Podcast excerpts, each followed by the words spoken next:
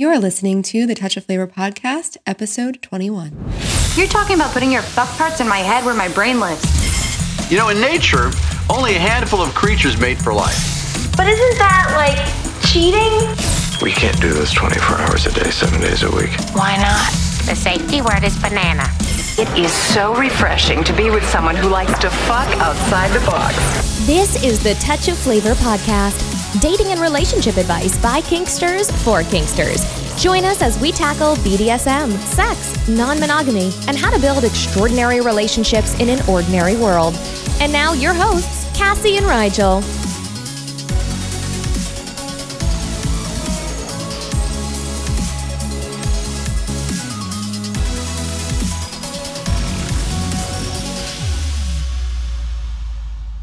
Hey guys, welcome back for another Q&A episode. This is uh, the last episode where we're going to have some of those questions that got lost in the upside down.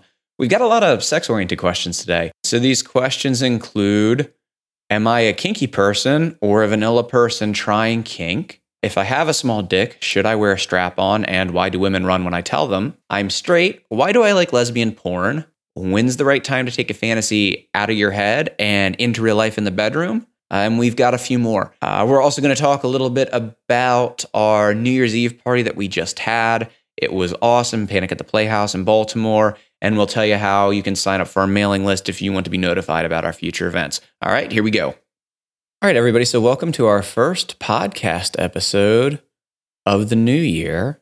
And there are a lot of cool things going on into the new year. You want to start? Well, let's start with New Year.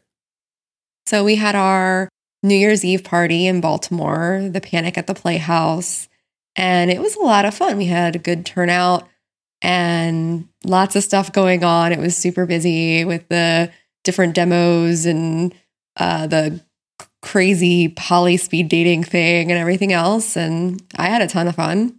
Yeah, we had so we had a, a kinky sex positive play party. We usually do for New Year's um, in Baltimore at the Baltimore Playhouse. We've been doing it. This was what our, our third one. It's actually the first time I've been able to make it just because of how my schedule fell. Um, but so we did that and it was awesome. We had a great turnout. There was lots of play going on. Um, the needle demo, we had a needle demo that was really cool. We had a poly speed dating thing that dissolved when four people started making out in the middle of the speed dating. it kind of ruined it. what else did we do that was fun? We seen with a, we played with a partner we haven't played with in a while. I think that was more fun for us than everybody else. Well, people probably enjoyed watching it, but we got to play with a partner we haven't gotten to play with in a while. And that was a lot of fun. And Cassie got to step on her with her super gay boots and pull out her fuck saw for the first time in a while. I have the most awesome boots ever for stomping.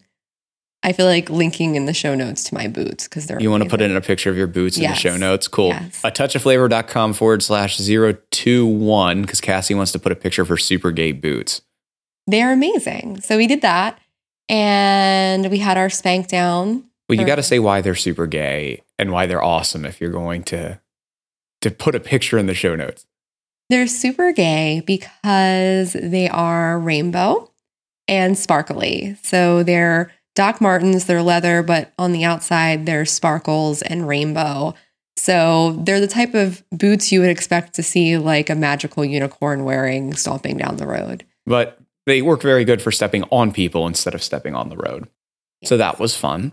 And we had Spank Down to New Year's, and there was all kinds of good stuff going on. There was a lot of play, there was a lot of sex, which was awesome, especially as the night went on and DJ Diesel was out, which just made the whole atmosphere awesome.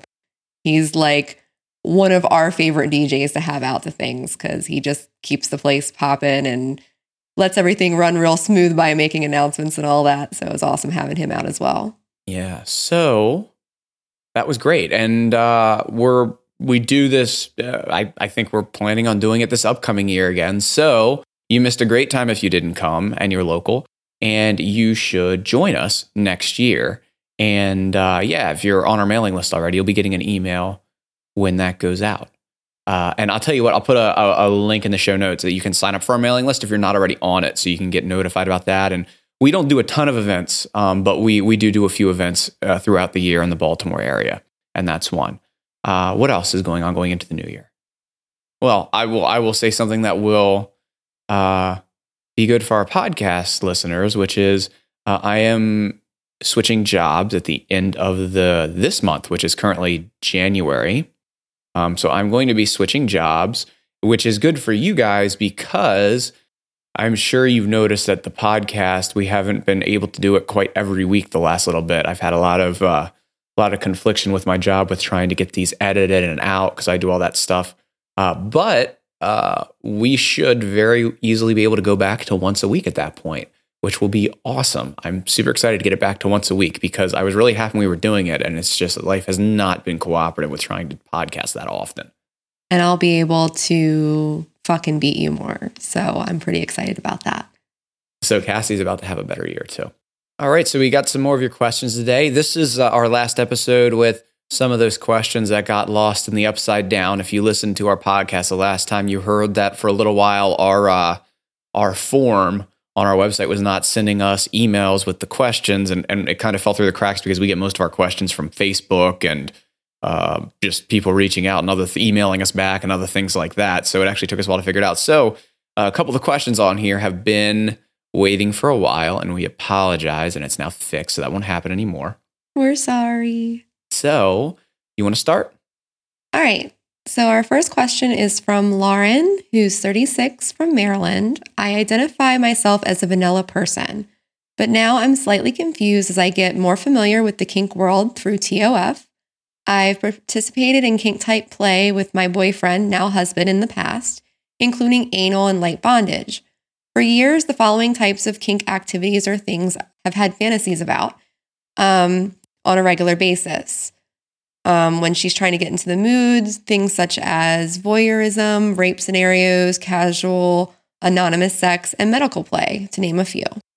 So her questions are she's curious to know how an individual knows when it may be time to bring a fantasy out of one's brain and into the reality of the bedroom. Yeah, I think the answer is as soon as you want to and can get your partner to agree to it. I mean, as as long as it's something that's not hurting anybody uh, and you want to do it, I don't see any good reason not to. Yeah, typically what I would say to that is at the point where the fantasy sounds so good that you want to make it a reality, it's time to make it a reality. Yeah. So uh, if you know, as long as it's something you can get your partner to agree to do, and it's something you want to do, I think the time to bring it out uh, is now. Now, I will throw uh, just a couple of things on caveats on that, which is, you know, some of this stuff uh, that you're fantasizing about is stuff that you want to learn about. Um, you may not want to hop into. Medical play is one. Um, rape scenarios, depending on the scenario. You know, these are things that you want to you want to research, you want to educate yourself on. You may, and it, depending on your relationship with your boyfriend, you know, maybe something to try with an experienced partner. I mean, not that you can't learn about it and try it with your boyfriend, but just just make sure you're educated about these things. Like the right time to bring it out is when you want to, you know, but on the other hand, if you've never picked up a single tail before, you don't just pick it up and smack the shit out of your partner with it because you're fantasizing about it. You got to learn what you're doing first. So I think the time is now, but just make sure that you're learning what you need to learn to stay safe. And what is the second part of her question? How do you define the line between a vanilla person experimenting with kink play versus a vanilla person discovering their inner kinkster? I, I don't know. Tomato, tomato? Yeah, I, I mean, I would say that that's you're kind of drawing a line there that doesn't need to exist.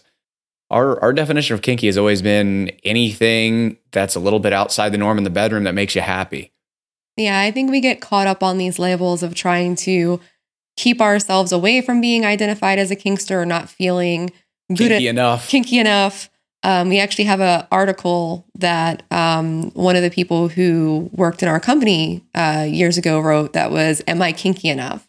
And it's this whole idea of her feeling like she wasn't kinky enough. She worked for a kink business, she en- engaged in play, things like that. And she, even herself, was wondering, Am I kinky enough? And the answer is, This isn't something where you're looking to like set a bar. It's whatever really makes you happy. All right. Our second question is from uh, someone who wishes to remain anonymous. 39 years old in the Midwest. They're super anonymous. They're not even telling us a state. Uh, do you have any tips for getting a non kink partner interested in kink, especially without hurting their feelings? I found that my partner turns suggestions for kink into you're not good enough, and it tends to have a negative effect on our sex life. For the most part, I've given up asking, although it's still very clear that I'm interested. Well, I think it's something that you probably don't want to stop pursuing. If kink is something that's going to make you happy, is something that you need to do to be fulfilled, it might be something that you don't want to put on the back burner and ignore. And I do think it's helpful to make sure that you are having these conversations because you're saying that you're getting to the point of not even asking. And I think that's not really helping the problem. That's probably just putting a band aid on it for right now. Yeah. So I wrote a podcast episode a while back. I wrote a podcast episode. I wrote a blog post. I'm podcasting too much. I wrote a blog post a while back called You're Not Alone Finding a Kinky Partner. And uh, I actually, part of that article, I address um, you know, how you can go about maybe introducing an existing partner to kink. You know, and this used to be kind of the main way that people before FetLife and the internet and uh, you know, the community, the kink community being so large, this was the main way that people tried to get kinky partners. Like if you read back to like like uh, books that were written a while ago, like SM 101 by Jay Wiseman, you know, like it's all advice on how to do this because you're not going to be able to go out and find a kinky person. So, a, a couple of the ways, uh, I'll tell you a couple of the ways that we, we usually generally answer this question, and then I'll let Cassie answer it a little more general.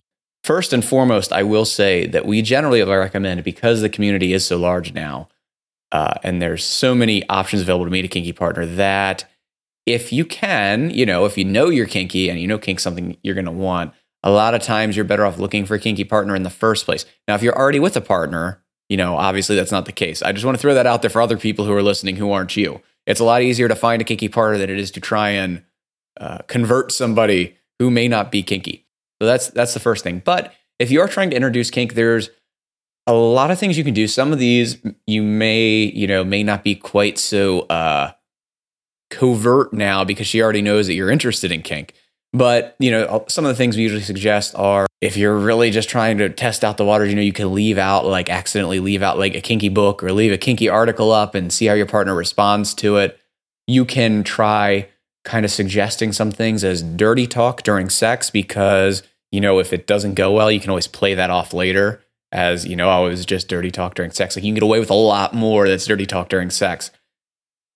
Uh, and then you can also try really light things, working really light things into your play. Like maybe instead of tying somebody up with rope or, or you know manacles, you just hold their hands above their head or use a scarf, things like that. Like you know, uh, you lightly scratch them or you try something with ice and light sensation play, things along those lines. So those are some easy starting places. But eventually, you're going to have to have the conversation. You're going to have to talk about it, especially if your partner while doing these things or trying to introduce them is kind of pushing you off and not really interested, that sort of thing. Um, your partner may not be kinky, and that's something you may have to deal with and figure out how you can get your kink needs met. But before deciding all that and doing all that, there does need to be a conversation at some point. And I think talking to your partner about the fact that it's not that they are not good enough, that there's something wrong with them, but bringing it back on what you're interested in and what your needs are and bringing it up in a way of like, these are fun things I'd like to try with you because I think we could have fun together if we try these things versus I'm not happy about not getting X, Y, and Z. Because that makes it a lot more of a conversation around that person feeling like they're not providing you with something versus you wanting to share something with them. All right, our next question is from Odessa, 41, from Maryland. I've been in a power MS partnership for eight years. We did not live together. My sub willingly paid me homage for our time together. I'm not a financial dom nor pro dom, but he would give me money and gifts after a play session. I want to specify I never asked for these things. We have now broke up and he wants the gifts and money back. I gave him the gifts back, but he keeps asking for the money that he has given me over eight years. I do not have it. He has left messages and sent emails stating if I do not pay him back by the first few weeks of the new year, he will go to the police and tell them I'm a hooker. How serious is this situation and what do you recommend I do? Okay, so how serious is the situation? Well, I mean, it's clearly serious in that it's scary, and you know he's he's threatening. I, I mean, this is what he's what he's doing is not okay at all. Um, I want to say that first of all.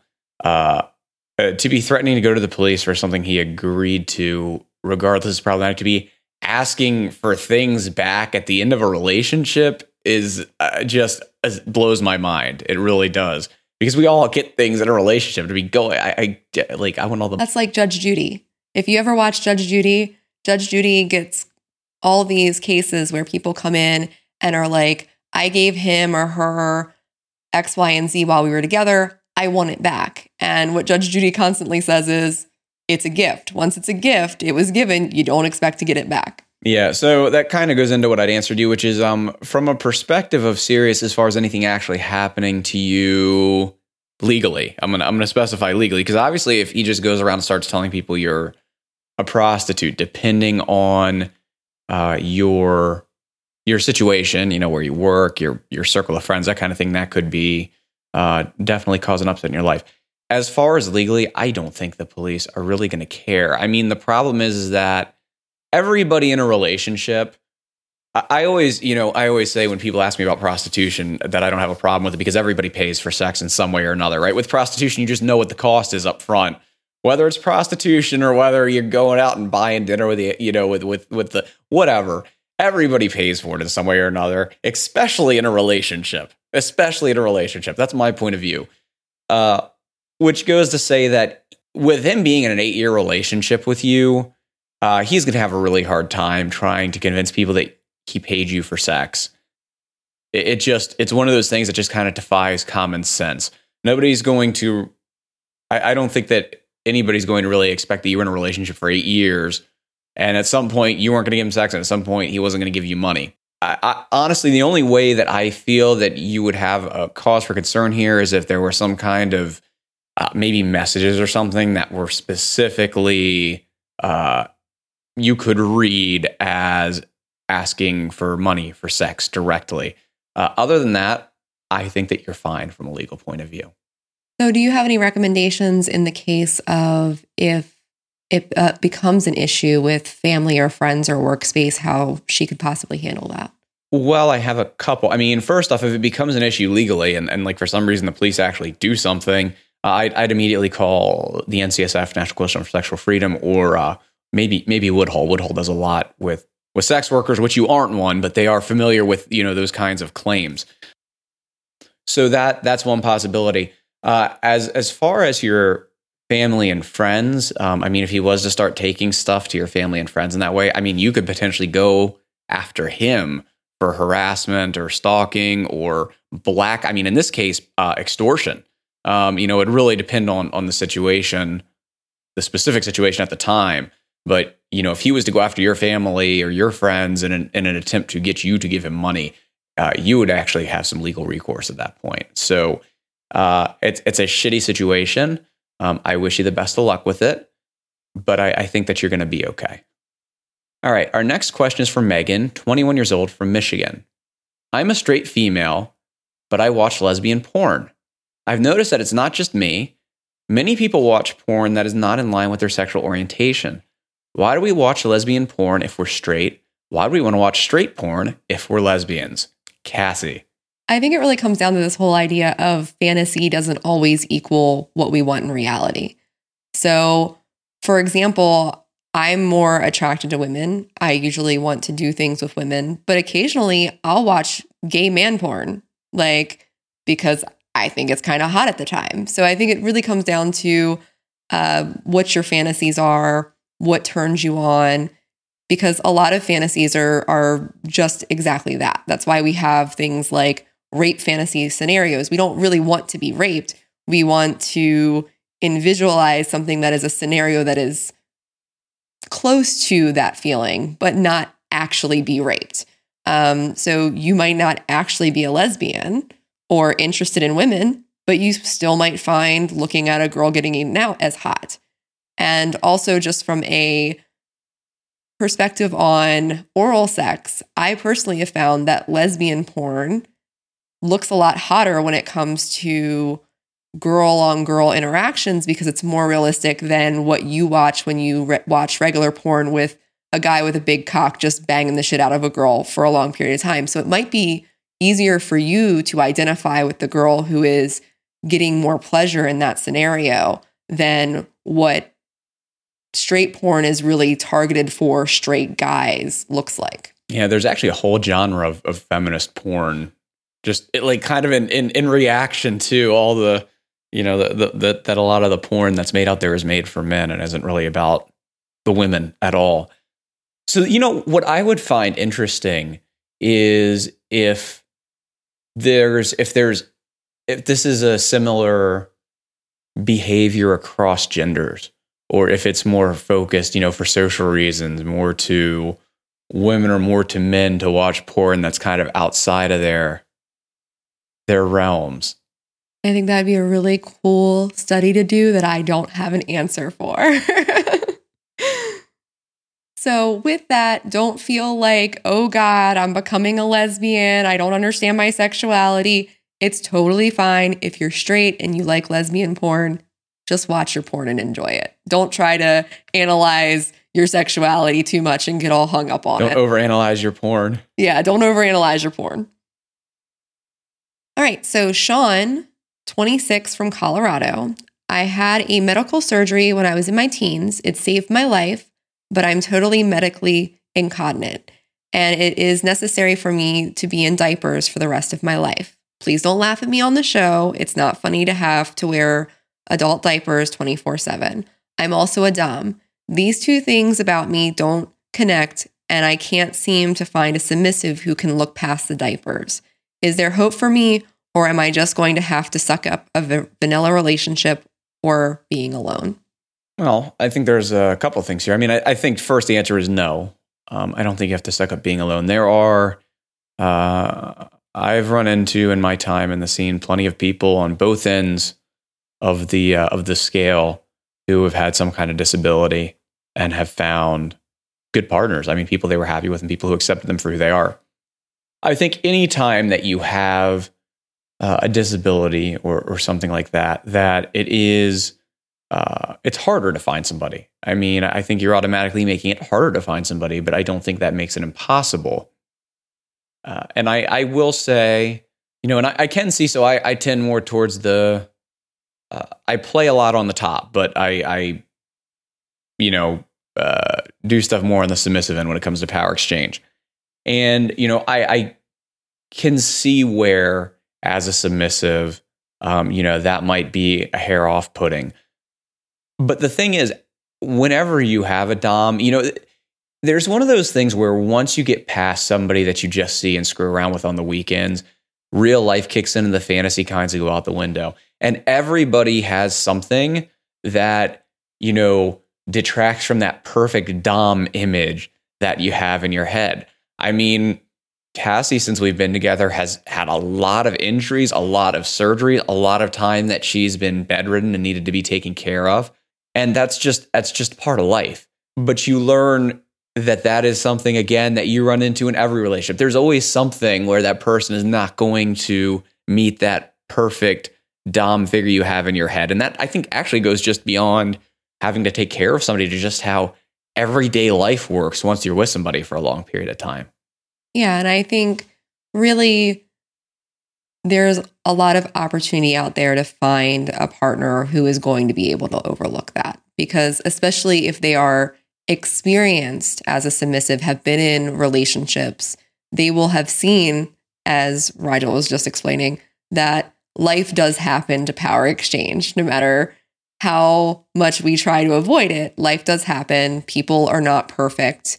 And so I think it will be not so hard to find somebody, especially if they're more experienced, to overlook that. And I think that one of the things that you as a Dom want to do is to also provide possible prospects with the with showing them how you are competent in other ways as being a dom. Not necessarily saying that you know the diaper thing makes you incompetent but i think a lot of times people when they see someone who has a disability associate that and it's not right it's wrong it's a totally crappy way of looking at it but a lot of people associate that with not being able to be competent in a relationship for X, Y, and Z reason. So showing, you know, what are your talents as a dom? What are your talents as a do- top? Uh, what can you bring to the table? And just making sure that you're showing those things. And competence is sexy, right, Cassie? Because competence is sexy. Our next question is from Mandy, 21, Maryland. Hi, Touch of Flavor. I am a Caucasian lesbian top. I am not a Dom. It's just a physical thing in the bedroom or at a play party thing. Perfectly fine. I am only attracted to African American or those of Hispanic or Indian descent. To be bluntly honest, I find dark skin tone sexy. So am I racist? Is this wrong of me? If I'm not racist, is it something I should have on a dating profile? All right. So to start with the racist question, no. Um, being attracted to a certain specific aspect of a person does not make you a racist. And I think we all get very sensitive around this subject. But let's take it off the race thing. If I was to say that I prefer women who are taller or shorter, no one would have a problem with that. If I say I prefer girls with blue eyes versus green eyes, no one would have a problem with that. As soon as we start talking about skin tone, people start to freak out. And I think it's a little misplaced. Racism is more of a thought process of, I don't think this person is deserving of or whatever because of their skin tone. But what you're attracted Or I think that they are deserving of because of their skin tone. Yeah, but what you're attracted to is what you're attracted to. Um, that's just how it is. You find certain skin tones more attractive. So the blunt answer is no, it's fine. It's fine to find a certain particular type of person more attractive. And we get well, we get a lot of these questions from the other end. I mean, I think we had something recently about weight that was a, a similar question. And it's again, I mean, you can be attracted to certain type of people. I, I think where the problem comes in is when you start thinking less of other types of people because they don't meet your whatever you're looking for. But just to be attracted to who you're attracted to, uh, I don't think it's a problem. When I, I, think everybody has a type to a certain extent, right? So I have a type. Uh, I've broken out of that type many a time, certainly, but there there does have to be a certain level of physical attractiveness. Okay, so I don't think it's racist. I don't think it's wrong of you. Uh, now, is it something you should have on a dating profile? I would say probably not for a couple of reasons. First off, I don't think that there's a way you're going to put that that's going to come across well in a dating profile. Uh, I think that that is thing one. Also, it can really limit you. So when you say, I like Hispanic or Indian descent or African American, you say you like darker skin tones, but that's a wide range of skin tones. Like it, it just is. So you might be finding yourself limiting yourself to a very small pool of people because you may have people who say, oh, well, I'm light skinned, so I don't apply, or I'm really dark skinned, so I don't apply. And that's kind of taking away from your ability to have more people that you're interacting with. If you don't find someone attractive after they message you, just say, hey, I'm not interested. That's better than listing something that can be turning away a lot of potential partners that may fit into that. Because you may find that, like, we all have a type and we might say, okay, this is what my type is. But a lot of times we kind of go outside of that yeah, that, that's what I was going to say. You know, I, I mean, the thing about limiting yourself is for most of us, even though we have a type, those things flex a lot. So I, I could sit here and I could tell you my type, right? And then I could tell you that almost no girl I've ever dated has fit perfectly into that. Uh, you know, and I've also found as I've gotten, as I've gone on in my journey, that um, there has to be sort of a, a, base level of physical attractiveness for me. But once once you meet that, there's a combination of attractiveness that is a combination of physical and personality and and how I interact with somebody that way. And as a result of that, I've wound up dating a lot of people who were very sexy and were not my type. Uh, so you know, I think the other issue with doing that is that you you shut yourself off for a lot of relationships that you, you may maybe good things in your life. So, uh, you know, I, I think it's nice to be able to leave that option open at least to strike up a conversation. And then if there is chemistry there and there is attractiveness there, you can you can go on. But I, I wouldn't list it on there for for those reasons. So, Kevin from PA, would it be unethical to actively seek out a relationship with an asexual woman? For companionship and cuddles, I'm poly and straight, but do not have a super high sex drive and enjoy non sexual side of relationships. So for me, it would be an ideal situation. Just not sure if it would be right to ask someone to be in the same situation as me. Okay, so I find I, I actually find this question kind of interesting, and I, I'm not I'm not sure why you think it would be unethical because you don't say that you're going to actively seek out a relationship with a sexual woman and want her to be asexual. You say, would it be unethical to actually seek out a relationship with an asexual woman?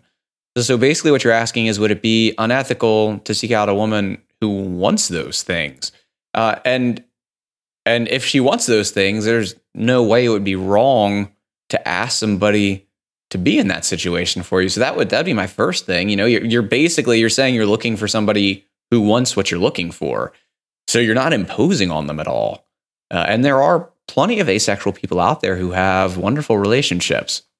Now, that being said, the only way it would be unethical is if you were hiding that you are asexual and were hoping to find someone that you liked and change them into being in an asexual relationship, which that would be the more thing to be concerned with. So as long as you're putting it out there and that's what you're seeking and that's what you're being honest about, it's not unethical. Yeah, and now this is this is one of those situations too where being poly can be a benefit, right? Because depending on how your relationships are structured and what you're okay with, you don't necessarily have to wait to find somebody who's uh, asexual either.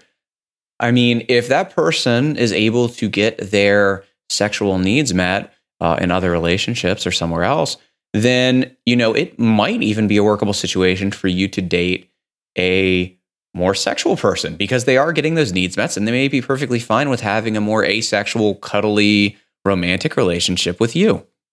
Yeah, I mean, our relationship's a good example of that. Um, our partner is less sexual and is not necessarily as uh, sex hungry as she would describe our, our needs. So we're able to kind of take out our sexual frustration on each other and have more of a cuddly, lovey, uh, I don't want to say platonic, but physically more platonic, more platonic relationship. And more platonic works. than we would be able to do otherwise. Yeah. If, if there wasn't a relationship where we were getting our sexual needs needs met. So that that's one of the great things about polyamory is that it can do a lot. I mean, there's mismatched sex drives in every relationship, and we have an episode on bridging the desire gap that I'll link to in the show notes where we talk about this.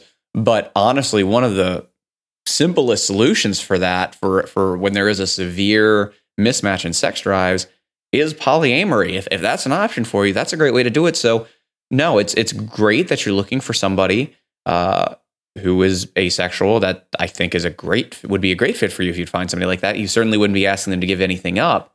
But at the same time, you may find that a more sexual person could work for you, depending on how your your poly structure is arranged. Our next question is from Edward, 26, from Virginia. I am a bi cis male, if that is relevant. I get told all the time that size doesn't matter, but whenever I share my size before being intimate, my date seems to disappear or suddenly change her mind. A previous partner wanted to try double penetration, so I bought a strap on and I've since acquired a better one. But would that be a turnoff to know a guy voluntarily prefers to use a strap on during sex? So I, think there's honestly a whole bunch of things here. So, first off, when Edward asked us this question, he actually included his size in the uh, in the question, and we deleted it. And the reason that we deleted it is because just coming out and being like, "Hey, here's how big I am" to people you don't know or barely know is kind of weird. It's kind of like sending an unsolicited dick pic. Uh, so the first problem may be how you're bringing it up or that you're bringing it up at all.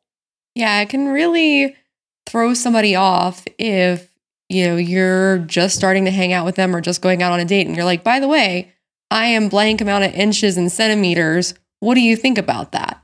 Especially before being intimate with them. So it might not really be what your size is, but the way that you're bringing it up. Women in particular get squeamish when men start talking about anatomy like early on in dates or in relationships before they even have sex. Right. So I- I think I think there's a couple things. I think a the way you're bringing it up, uh, the fact that you're even bringing it up at all. I have never in any relationship that I've been in told somebody my dick size. Uh, at some point, they're going to find out, and they're either going to be happy with it or they're not. But bringing it up to them being like, "Here's how big I am," is kind of strange. That's thing one. Thing two, I think that a lot of guys especially when most of their sexual exposure is to porn, get a unrealistic expectation of what penis size is. Average penis size is when when erect, lengthwise is like 4.7 to 6.3 inches. You're smack in the middle of average. Okay. And I think that a lot of people, because they watch so much porn, you know, the vast majority of the bell curve falls somewhere in that range. Um, and people just think that they should expect more than yeah i can't post your face unfortunately but they, they think that they should expect more than is realistic so that i think i think another thing is just confidence and confidence on two fronts a confidence on the fact that you are actually average and pretty much right in the middle of average and b uh, confidence from the fact that there's still plenty of stuff you can do and you don't necessarily need that big a dick to do what you need to do, anyways. I'm not going to say size doesn't matter, but it's one of those things where you can still do a lot even if you're small. And as Rigel just said, you're in the middle of average. No one's going to pull out like a tape measure and be like, you are blank amount of inches. This isn't going to rock my boat. Like that well, is, but if they do, they were assholes, anyways. Yeah. So, really, I feel like that whole conversation about what your size is, things like that, really just let the person find out. When you're at a point where you're intimate and getting ready to get jiggy with it, they'll figure it out. On the other side of that, you're talking about strap ons and preferring to use strap ons. That's perfectly fine if that's what you prefer. If that's what you prefer, but I will just say again that I doubt that that is something that you have to do to perform for your partner. Like I said, A, you're, you're smack in the middle of average. If, if you if that's something you enjoy, awesome. If we have other people who are listening to this who maybe really, really are on the very small size, I mean, A, you know, only well, I'm not gonna I'm not gonna talk about sensation. I know they say only the first couple inches have nerve endings, and I'll let you if you want to say anything on that whole end of it. I will say for certain people it matters and certain people it doesn't. I'm not to say yes, no, maybe so. Certain people require certain things. Some people like humongous cocks, some people like small cocks, some people like average size cocks. So, what I would say is is if you are on the smaller end and you are not able to meet the needs of your partner or be able to meet the needs of what you want to do with your partner with your penis. With your penis, then a strap on might be an option but so would oral and fingering and sex toys. And some of the people I know who are the best at pleasing women are built kind of smaller. Yeah. And basically just think of your fingers, toys, dildos, strap ons, whatever, as an extension of yourself, as a way to grow your sexual uh, prowess, if you will. Don't think of it as a replacement for who you are or as a as an incompetence thing. Think of it as another thing that you can add to help out you and your partner to have a good time. And if you are interested in strap ons, that sort of thing, something you might want to check out. Me and Jackie had a uh, podcast episode completely on strap on 101. Uh, it was uh, episode 18. So if you're really interested in in pursuing that or trying that out, you can check that out. We'll put that in the show notes. So our last question is from Michael, 36 from Maryland. When someone asks you to play at a play party or an event, is it okay to say no outright before hearing what type of scene they have in mind and what they might like to do? Yes. Yep. I do it all the time. If you're not interested, you're not interested. You don't have to hear somebody's explanation of what kind of play they want or what kind of scene they want to do if you're not interested. And that's based on if they're not somebody that you're interested in for whatever reason. If you're just not physically attractive or whatever reason, it's perfectly fine to say no.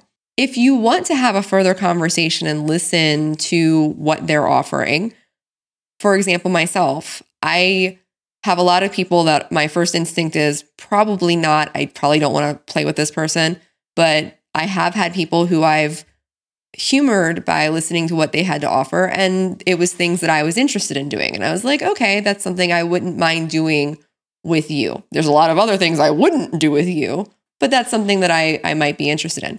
So if it's not a, I completely don't want to, then sure, hear them out. But if you really just don't want to play with somebody, period, then just say no and it's fine. I don't even have anything to add to that. I'm, I'm not even going to say anything. I'm just going to cut what I just said out. All right, folks, thanks for listening. So, uh, we would love to get your questions, and we love answering these. These Q&As are some of our favorite episodes. If you want to send yours in, you can go to atouchofflavor.com forward slash ask. That's atouchofflavor.com forward slash ask. There's a form there. It actually sends us emails now. We promise it will not go to the upside down anymore. Uh, you can call our voicemail line at 833 ask TOF1. That's 833 ask TOF1. You can leave us a message there. And if we pick your question, we will actually play your question on the air. So those are a lot of fun. We have a great time with those. If you want to sign up for our mailing list, you can find out about our next event, or you want to get these podcast episodes, whatever the case may be. Uh, you can go to the show notes at atouchofflavor.com forward slash 021. And we look forward to seeing you next time.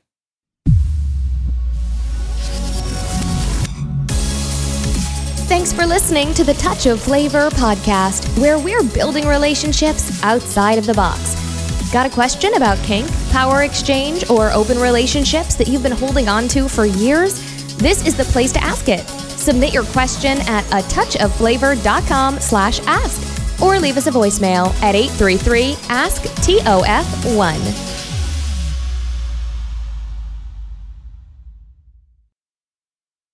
God, I just, I'm to zip tie. These you cords, cords, they're annoying me. I hate cards. Ah. They're annoying the fuck out of me, man. That one's not even attached to anything. No. well, zip tie the bitch. I got the zip ties. They're sitting right there, and part of me just wants to zip tie them now. But I'm gonna wait. I'm gonna wait. I can do it. You all right? No. Get the dog away from the door, please. He keeps kicking it, and I can hear his gums flapping in the mic. The cat has been extremely well behaved. That's only because he's sleeping. I know. He's sleeping in the box. Hold on. Just a picture of our cat in the box. We keep trying to tell people to have relationships outside the box, and the cat keeps call, call, climbing himself right on into one. Yep.